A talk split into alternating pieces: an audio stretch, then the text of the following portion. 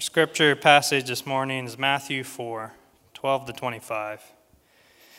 Now, when he heard that John had been arrested, he withdrew into Galilee, and leaving Nazareth, he went and lived in Capernaum by the sea, in the territory of Zebulun and Naphtali, so that what was spoken by the prophet Isaiah might be fulfilled the land of Zebulun and the land of Naphtali, the way of the sea, beyond the Jordan, Galilee of the Gentiles the people dwelling in darkness have seen a great light, and for those dwelling in the region and shadows of death, on them a light has been dawned.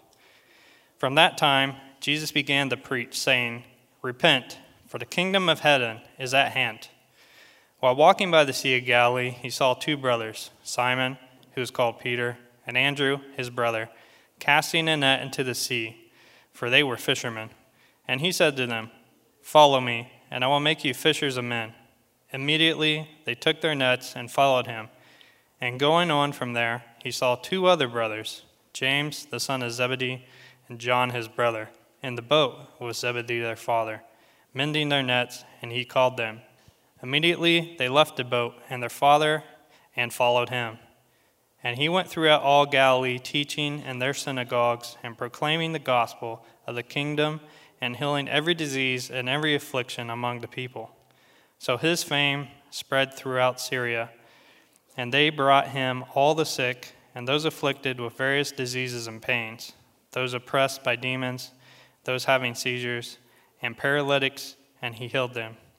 And great crowds followed him from Galilee and to Decapolis, and from Jerusalem and Judea, and from beyond the Jordan. This is the word of the Lord. You may be seated. Longest week ever. Holy smokes. We made it though. We survived. Snowvid 2021. I never thought I'd experience such joy as I did when I, when I heard that toilet tank filling with water. We got seven people in my house. Listen, it was a, it was a good sound. Uh, let's pray together. It's good to be here. Father, we are thankful uh, to live in such a time as this, and we are thankful for so many modern conveniences and modern technology. Um, and when we lose it, it's a good reminder that we don't endure trials nearly as well as we think we should or think we might. And so we're actually thankful for the reminder, God. And I pray that you know, this year and last year, that it would continue to help us. You would continue to, by your Spirit to help us endure trials well in a godly way, in a way that honors you. Thank you for the reminder that self sufficiency is a myth. And God, may we always be dependent upon you, relying upon you. Uh, may it help us be a more grateful people. Uh, there's so many things that we take for granted, and so I pray that we would continually, you would even use trials, some of which will continue to go on in weeks to come, as a reminder to be grateful for all things that we would endure these, these trials well, that we would endure these continued unprecedented times well, that we would endure these continued historic events in a way that honors you. God, we're thankful that you spared uh, so many homes, but also this church building that, that our pipes held up. We're thankful, thankful to be able to gather here and be encouraged after such a long week. And God, thank you for the birth of Gideon Hudgens. Pray for him and his health, and thank you for healthy Mama, healthy delivery, and we pray for the Hudgens as they continue to adjust to new life. Would you be with them? Would you be near with them as they are tired and have so many mixed emotions? And would they be steadfast, focused on you? And we pray for little Gideon that you would save him very early. Thankful that he's going to be surrounded by people who love you and who will pray for him. And we pray that he uh, never knows a day. Uh, that he didn't love you and know you and trust you. So we pray for that even now. And God, we're thankful to be able to host uh, not only our students, but so many students this weekend here in this room as your word will be faithfully preached. And so we pray that you would bear much fruit this weekend. We pray that kids who don't know you, have not professed faith, would be challenged by the reality of Jesus and would, would profess faith this weekend. And we pray for those who already do profess faith that you would strengthen that faith, that you would encourage them, that it would be a weekend that's not just some type of weekend high or camp high, but would actually change trajectories. And students would be hit by your word in such a fresh way that it changes their direction. Pray for Josh, who will be preaching, that you would give him a, a fruitful week this week of preparation and that he would be moved by your word and then would come and preach in power. God, thank you for who you are rich in love, grand in splendor. And God, thank you for the gift of your word. Thank you that you have revealed yourself and you have preserved your word written for us, and you promise that it will not return empty. And so we ask that it be effective this morning as we open it up Yet again, the grass withers, the flowers fade, but this word will endure forever. I pray this in Christ's name. Amen. I love church history. I love all history, but I especially love church history because it's history. It's cliche, but it's His story. It really is. The Holy Spirit has a history. God has worked in various places throughout the centuries. And beginning in the book of Acts, the church is born, the Spirit lit the flame, and the spread of Christianity is truly amazing. I know we can tend to get discouraged here in the West, rightly so at times. But did you know that last Sunday there were more Christians in church in China than there was in all of Europe combined. The Christian faith has grown from 11.4 million in East Asia, that's China, Korea, Japan, 11.4 million 50 years ago, to today 171.1 million Christians. In 1910, there were 12 million Christians in Africa. 12 million. Today, 630 million Christians in Africa. It's incredible. And this morning we get a glimpse of how it all got started. So open your Bibles up to the Gospel of Matthew as we continue to walk through it, chapter 4, and let's consider three points the beginning of Jesus' ministry, the call of Christ, and the spread of the gospel. So, first, here in Matthew chapter 4, verse 12, Jesus begins his ministry chapter 4, verse 12, the Holy Spirit through Matthew. Now, when he heard that John had been arrested, he withdrew into Galilee, and leaving Nazareth, he went and lived in Capernaum by the sea in the territory of Zebulun and Naphtali, so that what was spoken by the prophet Isaiah might be fulfilled. Quoting Isaiah 9, the land of Zebulun and the land of Naphtali, the way of the sea beyond the Jordan, Galilee of the Gentiles. The people dwelling in darkness have seen a great light, and for those dwelling in the region and shadow of death, on them a light has dawned. So, John here, John's arrested. He's arrested for speaking truth to power. learn about that later. So, Jesus heads to Galilee, and he lives in Capernaum in this territory of Zebulun and Naphtali. Matthew loves his geography. Why? Because this is history here. Why else, though? Two main reasons. First, once again, how many times have we seen this? So that the scripture might be fulfilled. God is sovereignly orchestrating history so that the life of his son Jesus fulfills exactly what he had predicted all over the place in the Old Testament. And Matthew here quotes from Isaiah 9. So it's Isaiah 9, 1 and 2. But remember, when the New Testament authors quote the Old Testament, oftentimes they've got the whole broader context in mind. And you will know Isaiah 9. You may not be able to think of it, but let me read it, and you'll all know it because it's so popular around Christmas time. This is just a few verses later from what he quoted Isaiah chapter 9, verse 6. For to us a child is born. To us a son is given. And the government shall be upon his shoulder, and his name shall be called Wonderful, Counselor, Mighty God, Everlasting Father, Prince of Peace. Of the increase of his government and of peace there will be no end. On the throne of David and over his kingdom to establish it and to uphold it with justice and with righteousness from this time forth and forevermore. The zeal of the Lord of hosts will do this. And so, what Matthew's showing is yes, light's going to dawn, The zeal of the Lord of hosts will shine his light on the Gentiles. How? Through this Prince of Peace, who will rule the world. And the second reason he quotes Isaiah 9 here is to give us a hint of where the story is going. He calls it here Galilee of the Gentiles. It was this circuit of about 20 cities, and it, was a Jewish province, but it was far from Jerusalem. It was like it was a nickname, Galilee of the Gentiles, kind of like America, the melting pot. It was known as being mostly Gentile, and so it was written off by the Jews.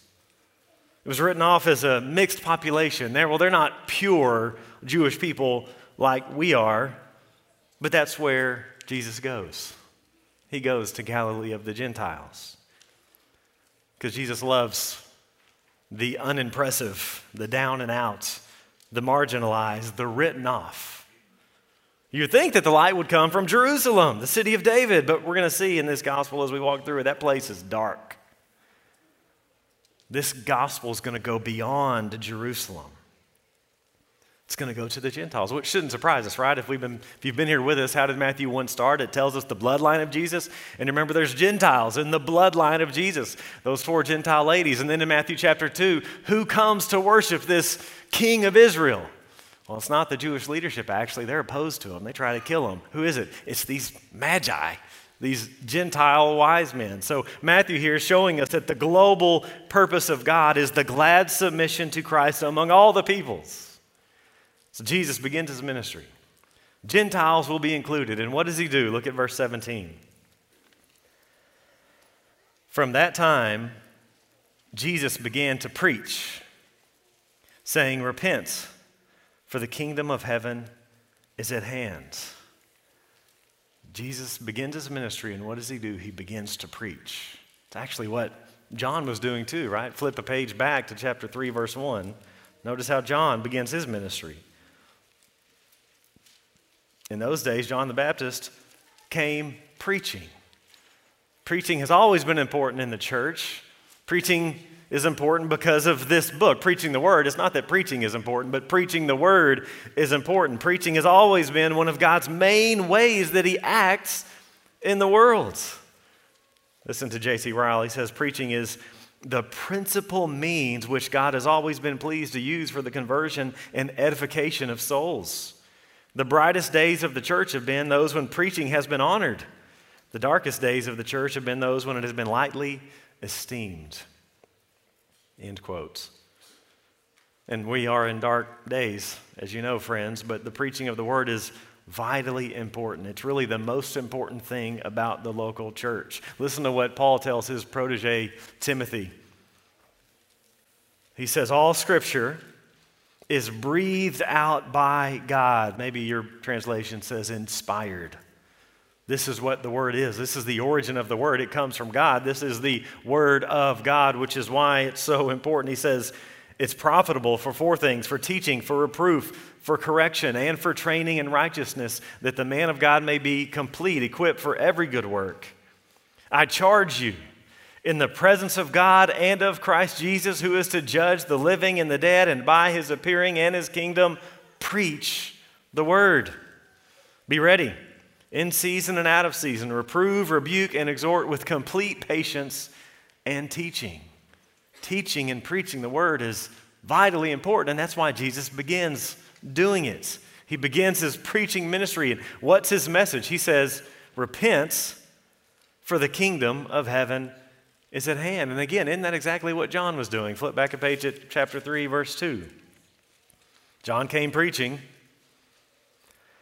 Repent, for the kingdom of heaven is at hand. And remember what repentance is. It's often mocked, but it's actually a beautiful word. It's a total change of life. It's a turning from sin to God. It's a complete and lasting change of mind, heart, and life. It's dropping our agenda, it's taking on His agenda. It's removing ourself from being Lord of our lives and it's submitting to Christ as Lord. God's agenda through His Word must replace and rewrite our own agenda. And what does repentance look like? Well, I got good news. We're going to spend several, I don't know, probably months in the next three chapters Sermon on the Mount, Matthew 5, 6, and 7.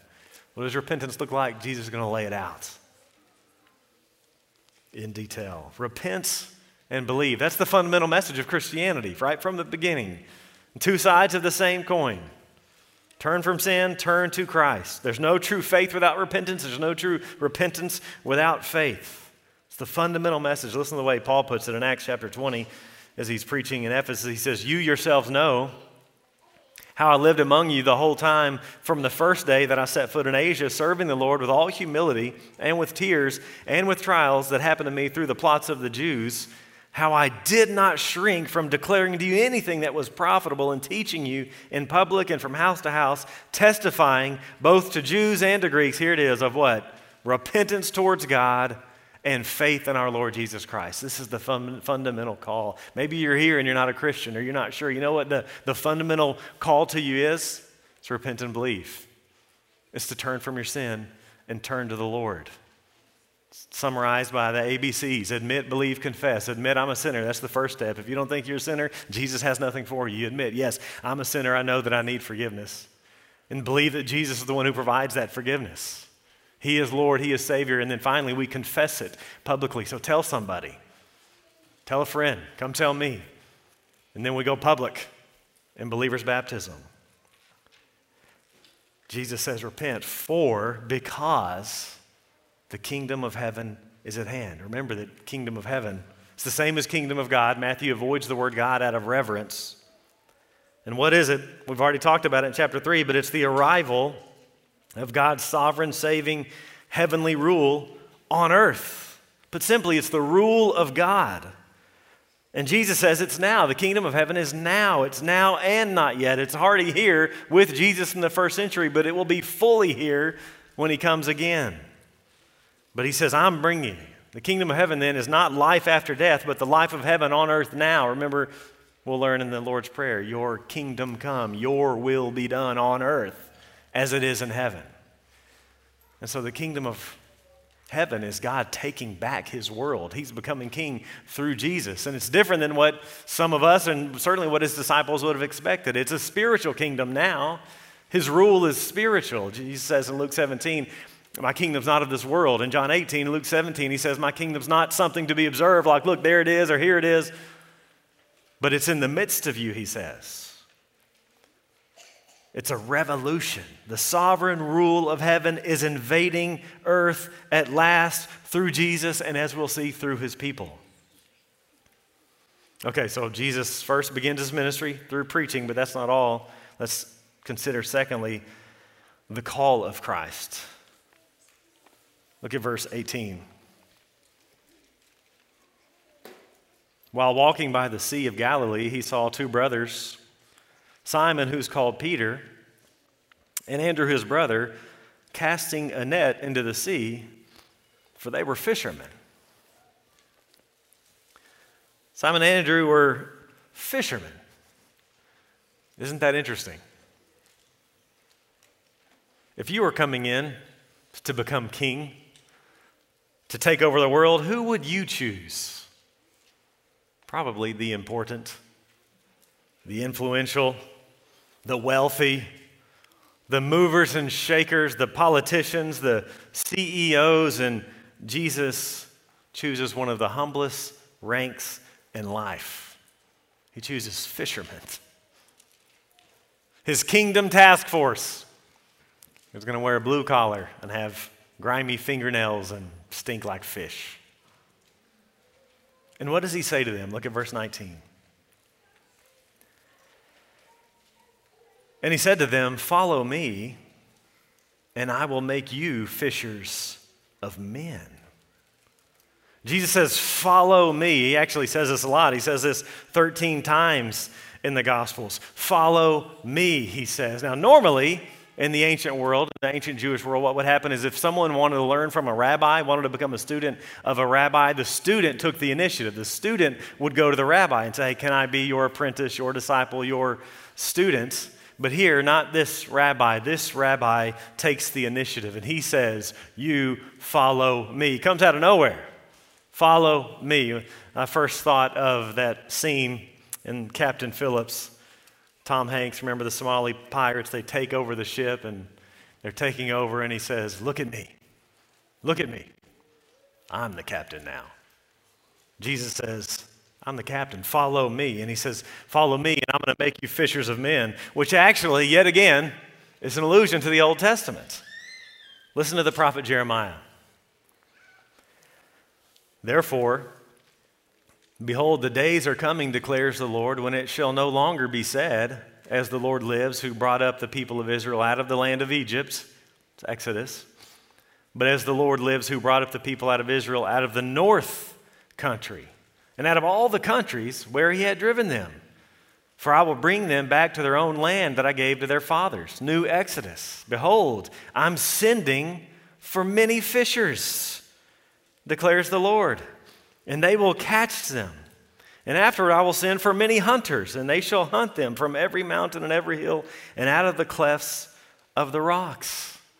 Remember, friends, the story of Jesus is the completion, the culmination, the fulfillment of the story of Israel. And Jesus and his disciples now are gathering in the exiles, they're going fishing for people.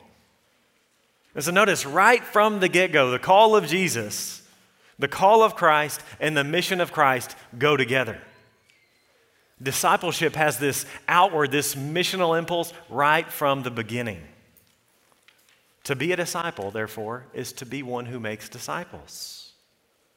To be a Christian is to be an evangelist. To be a Christian is to be a missionary. Spurgeon famously said, Every Christian is either a missionary or an impostor. The call of Christ and the mission of Christ go together. Look at verse 20. Immediately, they left their nets and followed him. And going on from there, he saw two other brothers, James the son of Zebedee and John his brother, in the boat with Zebedee their father, mending their nets, and he called them. Immediately, they left the boats and their father and followed him. Notice this response, it should be our response immediate obedience. There was just something compelling about this man. His authority was unique. He's Lord. And so when he calls, they leave it all to follow Christ. They leave work and they leave family. I mean, just think about the economic sacrifice here. They weren't well off to begin with. And they leave behind any financial security to follow the Lord. A couple weeks ago, a couple weekends ago, I was with some pastors, and there was this one guy who's been in ministry, I think, four years or so. And he started in Houston, and he was a CFO at a really, really big company and felt the call of Christ to go into vocational ministry. Um, quite the downsize. Leaving what all the world thinks is essential to follow God into ministry. Super compelling and encouraging. But truly, at the end of the day, he would say, and so would they, that it's no sacrifice at all. In fact, flip over to Matthew chapter 19, verse 27.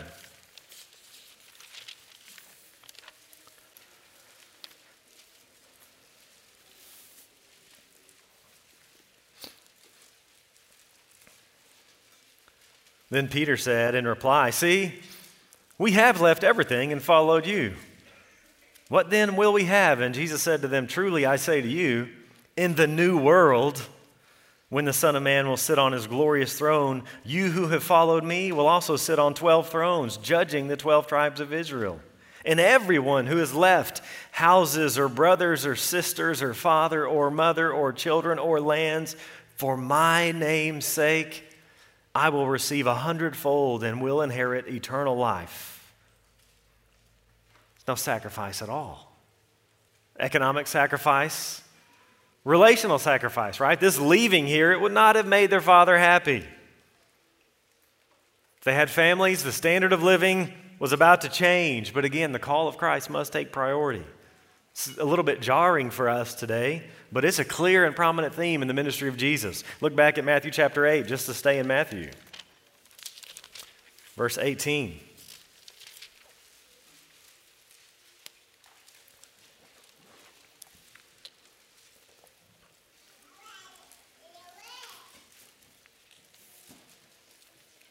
Now, when Jesus saw a crowd around him, he gave orders to go over to the other side. And a scribe came up and said to him, Teacher, I will follow you wherever you go. And Jesus said to him, Foxes have holes and birds of the air have nests, but the Son of Man has nowhere to lay his head. Another of the disciples said to him, Lord, let me first go and bury my father. And Jesus said to him, Follow me and leave the dead to bury their own dead. Wow. Look over to Matthew chapter 10, verse 21.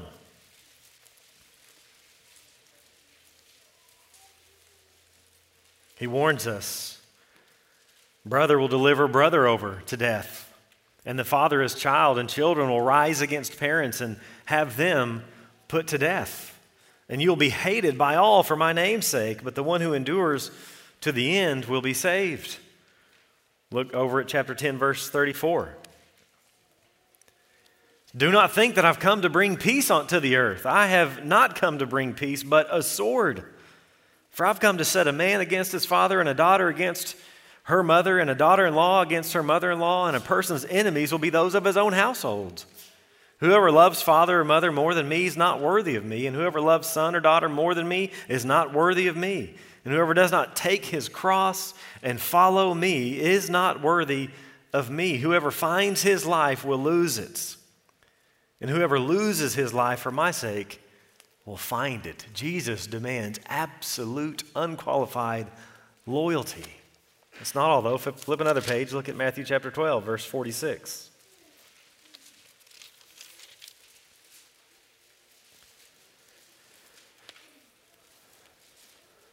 While he was still speaking to the people, behold, his mother and his brothers stood outside asking to speak to him. But he replied to the man who told him, Who is my mother and who are my brothers? And stretching out his hand toward his disciples, he said, Here are my mother and my brothers. For whoever does the will of my Father in heaven is my brother and sister and mother. Sometimes it requires relational sacrifice to follow the Lord. And some of you have experienced this already, and yet others will.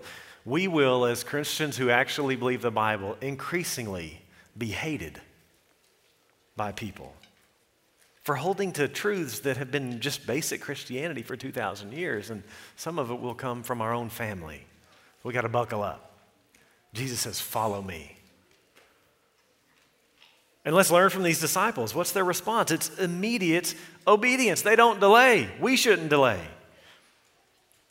Some of you know some areas right now that God is calling you to, and you're putting it off. You're delaying. Don't procrastinate obedience. Learn from these disciples in their immediate obedience. Follow their example by following Jesus with abandon. Well, if you've been in the church, this is all pretty familiar territory, isn't it? But zoom out a little bit and just consider actually how surprising this is. The first recorded action of the Son of God is to gather a group. A group of followers who are committed to Him. It's so different than so many other religious figures or heroes. He tells them, Leave it all behind, commit yourselves to a total change of life for the sake of me, for the sake of this rabbi. And so, from here on, in this story of Jesus, this theological biography, we're not going to be reading merely of Jesus. We're going to be reading of Jesus and his people, Jesus and his posse. Jesus and his disciples. He has this small group of people that he's living life with and that he's doing ministry with and that he's doing ministry through. That's the way it works. That's the master plan of discipleship. This is why we do what we do at Southside Baptist Church. Jesus had the crowds, there's a place for crowd ministry. And he had the disciples, and then within the disciples, you got the 12, right? And then even within the 12, there's that smaller group. This is one of the reasons why we push D groups. It's one of our engines of ministry here. D groups, if you don't know, are groups of three to six men or three to six women who are meeting together weekly, studying the Word, studying a book about the Word, fighting sin together, and the goal is multiplication. The goal is replication. That's the model of Jesus. He didn't start with crowds of 10,000, he really started with three, 12 crowds. And how does God work through it? Well, starts slow, but it transforms the world over time. This, and four fishermen, this is what it looks like for the kingdom to dawn. You know, the reader with fresh eyes here would read this story and read here in chapter 4, verse 17 about the announcement and the dawning of the kingdom of heaven, about God becoming king, and they might expect something a little more dramatic, something big time. The king is here.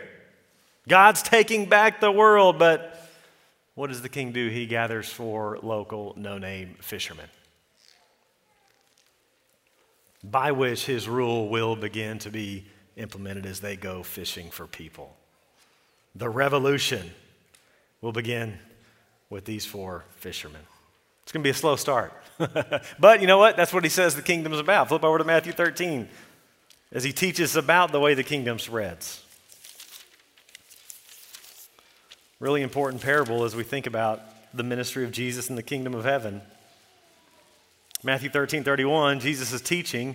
He put another parable before them, saying, The kingdom of heaven is like a grain of mustard seed that a man took and sowed in his field. It's the smallest of all seeds. This is the kingdom, begins the smallest of all seeds, but when it is grown, it's larger than all the garden plants and becomes a tree so that the birds of the air come and make nests in its branches. It starts really slow, but over time grows magnificently. Third, the gospel spreads. Look at verse 23. Matthew chapter 4, verse 23.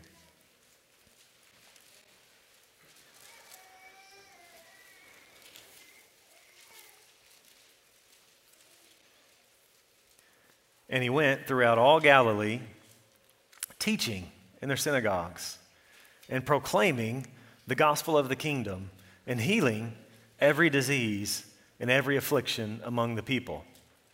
So his fame spread throughout all Syria, and they brought him all the sick, those afflicted with various diseases and pains, those oppressed by demons, those having seizures and paralytics, and he healed them. And great crowds followed him from Galilee and the Decapolis, and from Jerusalem and Judea, and from beyond the Jordan. So Jesus begins, and he begins to travel around. And notice what he's doing here. All four of these verbs in verse 23 are important. He went, he teaches, he proclaims, and he heals. It's actually helpful to see the structure of Matthew. You know, Scripture is dually authored, it has two authors. God and then whoever human it might be. So, Matthew, ultimately written by God, but Matthew also wrote it, and this Holy Spirit moved Matthew to write it. And Matthew actually structures his gospel really neatly. And so, let me show you geek out for a minute here. I appreciate this. Maybe you will. You saw in verse 23 what he does, and then look over at chapter 9, verse 35. Notice the similarity of the language of chapter 4, verse 23.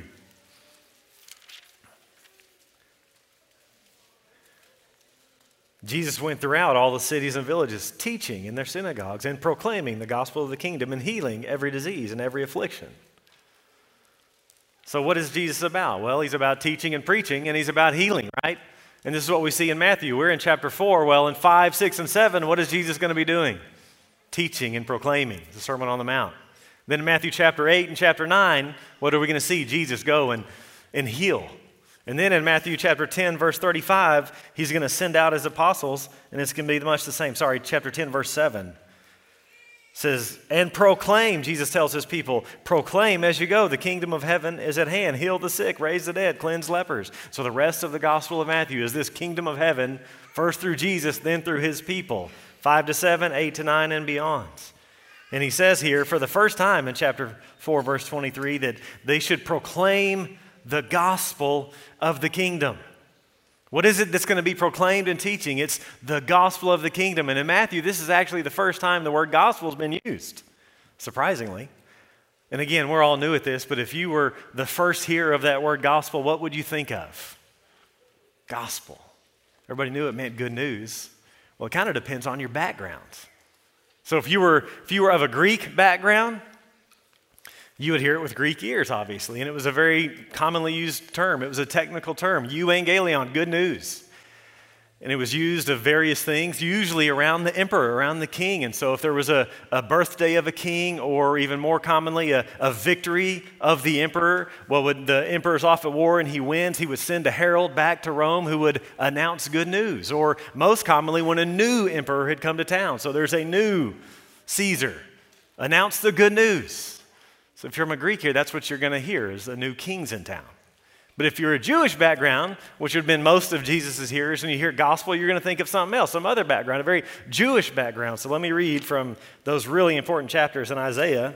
Chapter 40, verse 9 says this Go on up to a high mountain, O Zion, herald of good news. There it is, of gospel. Lift up your voice with strength, O Jerusalem, herald of good news. Lift up, fear not. Say to the cities of Judah, Behold your God. What is the good news then? Well, this is about God becoming king and restoring his people. Let me read again from chapter 52 of Isaiah. What is the good news of Isaiah? 52 7 says, verses you'll be familiar with.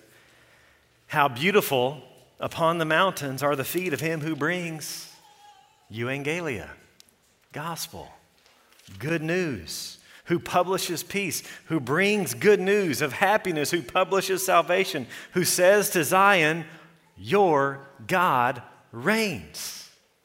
Your God is becoming king. And of course, we kept reading in Isaiah, we know how he does it through the suffering servant of chapter 53. And so, what is the good news? Well, they're really not that different, are they? There's a new king in town a new king who's going to come and restore and renew and redeem his people and reign as king. And that's why Jesus says it's the gospel of the kingdom. Jesus comes as a preacher, and he comes as a miracle worker. He's going to announce and display the new creation. The healings that he will do and his apostles will do, there'll be signs of the dawning kingdom. There'll be a foretaste of what the world will be like one day when the curse is totally reversed. Again, J.C. Ryle, one of my favorites, says that these miracles show our Lord's skill as a spiritual physician. No bodily disease is incurable before him. And they show us his heart. We'll see again and again and again in chapters 8 and following how compassionate the Lord is. Ryle says, He rejected no one who came to him. He refused no one. However loathsome and diseased, he had an ear to hear all, and a hand to help all, and a heart to feel for all. There is no kindness like his. His compassions fail not. And then Matthew 4 says, The gospel goes forth. I love the way he puts it. He says, The fame of Jesus spreads and spreads and spreads and is spreading from the shores of Galilee to Abilene, Texas. From four ragtag fishermen to a multitude no one can number. The mustard seed is growing. There are now 2.3 billion people who claim Jesus Christ as Lord. Four Christians in Matthew chapter 4 to 30% of the world's population 2,000 years later. And again, I know America's not looking so hot, but there's more in the world than us, believe it or not. 3,000 people a day become Christians in Latin America. God's at work. The fame of Jesus continues to spread. So, how should this inform us today?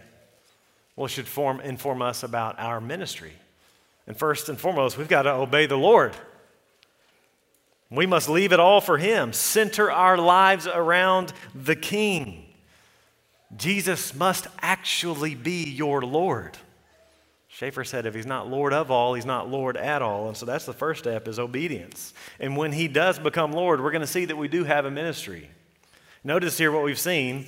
Jesus is baptized and then he begins his ministry. Did you know that's the case for your, you too, every Christian? Your baptism is your commission to ministry. All believers are called to some kind of ministry. You have a gift that God calls you to use. Peter calls the church a priesthood of a kingdom of priests. That's why we adhere to the great Reformation truth of the priesthood of all believers. I'm no priest. We don't need priests. We're all priests. We all have access to God and we all have a ministry. What do priests do? Priests are mediators between the world and God. That's you, every one of us. If you're a believer in Jesus Christ, you're a priest, you're a representative, you're an ambassador. And so we take this message forth. That's what we should be about. We should be about wanting the spread of Jesus to continue, for his fame to increase. We're to be fishers of men, fishers of people, as the gender accurate translations are now putting it, as if we didn't know that men was inclusive of males and females. Fishers of people. I like to fish. I don't think I'm very good at fishing but I enjoy it. But really, there's not a whole lot of skill in fishing, is there? I know some of you avid fishermen are going to want to take issue with that. But there's really not a whole lot that we can do. I'll often take the kids over to Kirby when it's not frozen and fish, and Karis will often do the best. And she'll even catch bass with this little bitty hook and worms. It's really the same with evangelism. We're limited in what we can do. At the end of the day, we cannot catch anyone. God's the one who does the catching. In the Gospel of John, Jesus says, No one can come to me. Notice that word can. He says, No one can. No one has the ability. Why? Because we're all spiritually dead. He says, No one can come to me, Jesus says, unless the Father who sent me draws him. That's what's got to happen the Father's got to draw. And you know what's fascinating? That word for draw in John 6:44, used again in 665, is the same word that's often used of the disciples fishing, drawing in the nets. God must do it. We cast the net, but the Lord must draw. We sow the seed, but the Lord must bring the growth. You know, really, at the end of the day, bait is what matters in fishing, right? Got to have the right baits. We can't provide the bait, God provides the bait. What's the bait? The bait's the message. Paul says, some plant, some water, but it's God who gives the growth. So, what's our job? Our job is the same as the disciples, is to be fishers of people, to be an ambassador. We don't write the message, we don't edit the message. Our job is to relay the message. We are to accurately herald this message. And what is that message? We all got to get it down really well. One of the ways in our membership class that we provide uh, hooks for the gospel message is four hooks. If you don't know these, know these. It's a great way to understand what the gospel is. It's a great way to make sure you've covered all the gospel when you're sharing with people. And that's God, man, Christ response. It's an easy way to summarize the message of Christianity. Who is God? God is the creator. He's loving. He's Father. He's also holy. Who are we? We're the glory of creation, made in the image of God, but we're also sinners, which causes a problem. If God is holy and we are sinful, there's a problem which is why we need a solution, which comes to Christ. Christ came to die for sinners, to die in the place of us, to redeem us. We could never get there on our own. Christ had to come. And then what is our response? Well, we've seen it through John the Baptist, we've seen it through Jesus himself repent and believe. That message, our job is to faithfully share that message. And that's what God uses. Romans 1:16 not ashamed of the gospel for, because it is the power of God for salvation. This gospel message is what God uses to save people. Isn't that freeing? Isn't that encouraging for us evangelists? God does the drawing, we cast the net. I want to close this morning with one specific application. This week, seven days, make it your goal to share that gospel with one person. As soon as I said that, I think the Lord put one person on many of your minds. You already know what you're supposed to do. Let me challenge you, exhort you to be bold, take a step, and seek to share the gospel with one person this week. Pray, God, open a door. Give me a softball. I want to. And then have your eyes wide open. And he may not. Maybe he won't grant it, but let's try. Let's pray. Let's look. And let's seek to share the gospel with somebody this week. If you do, tell another member about it. Tell a D group, tell a home group, tell somebody, hey, I got to share with so and so. Would you pray for them this week? and ask God to save. I was really encouraged last week because we've talked about who's our one, and I've, have, I've had a couple, and I got a, I got a message from a brother that I've been wanting to share the gospel with. I haven't gotten there. And he got saved out of, a, out of a cult, basically. He got saved. I had nothing to do with it. I mean, I'd prayed. It's what God loves to do. And so let me just challenge you pray, obey, take a step, make it your goal this week. Share the gospel with one person. The global purpose of God is the glad submission to Christ among all peoples, and He's given us a role to play. Let's pray together.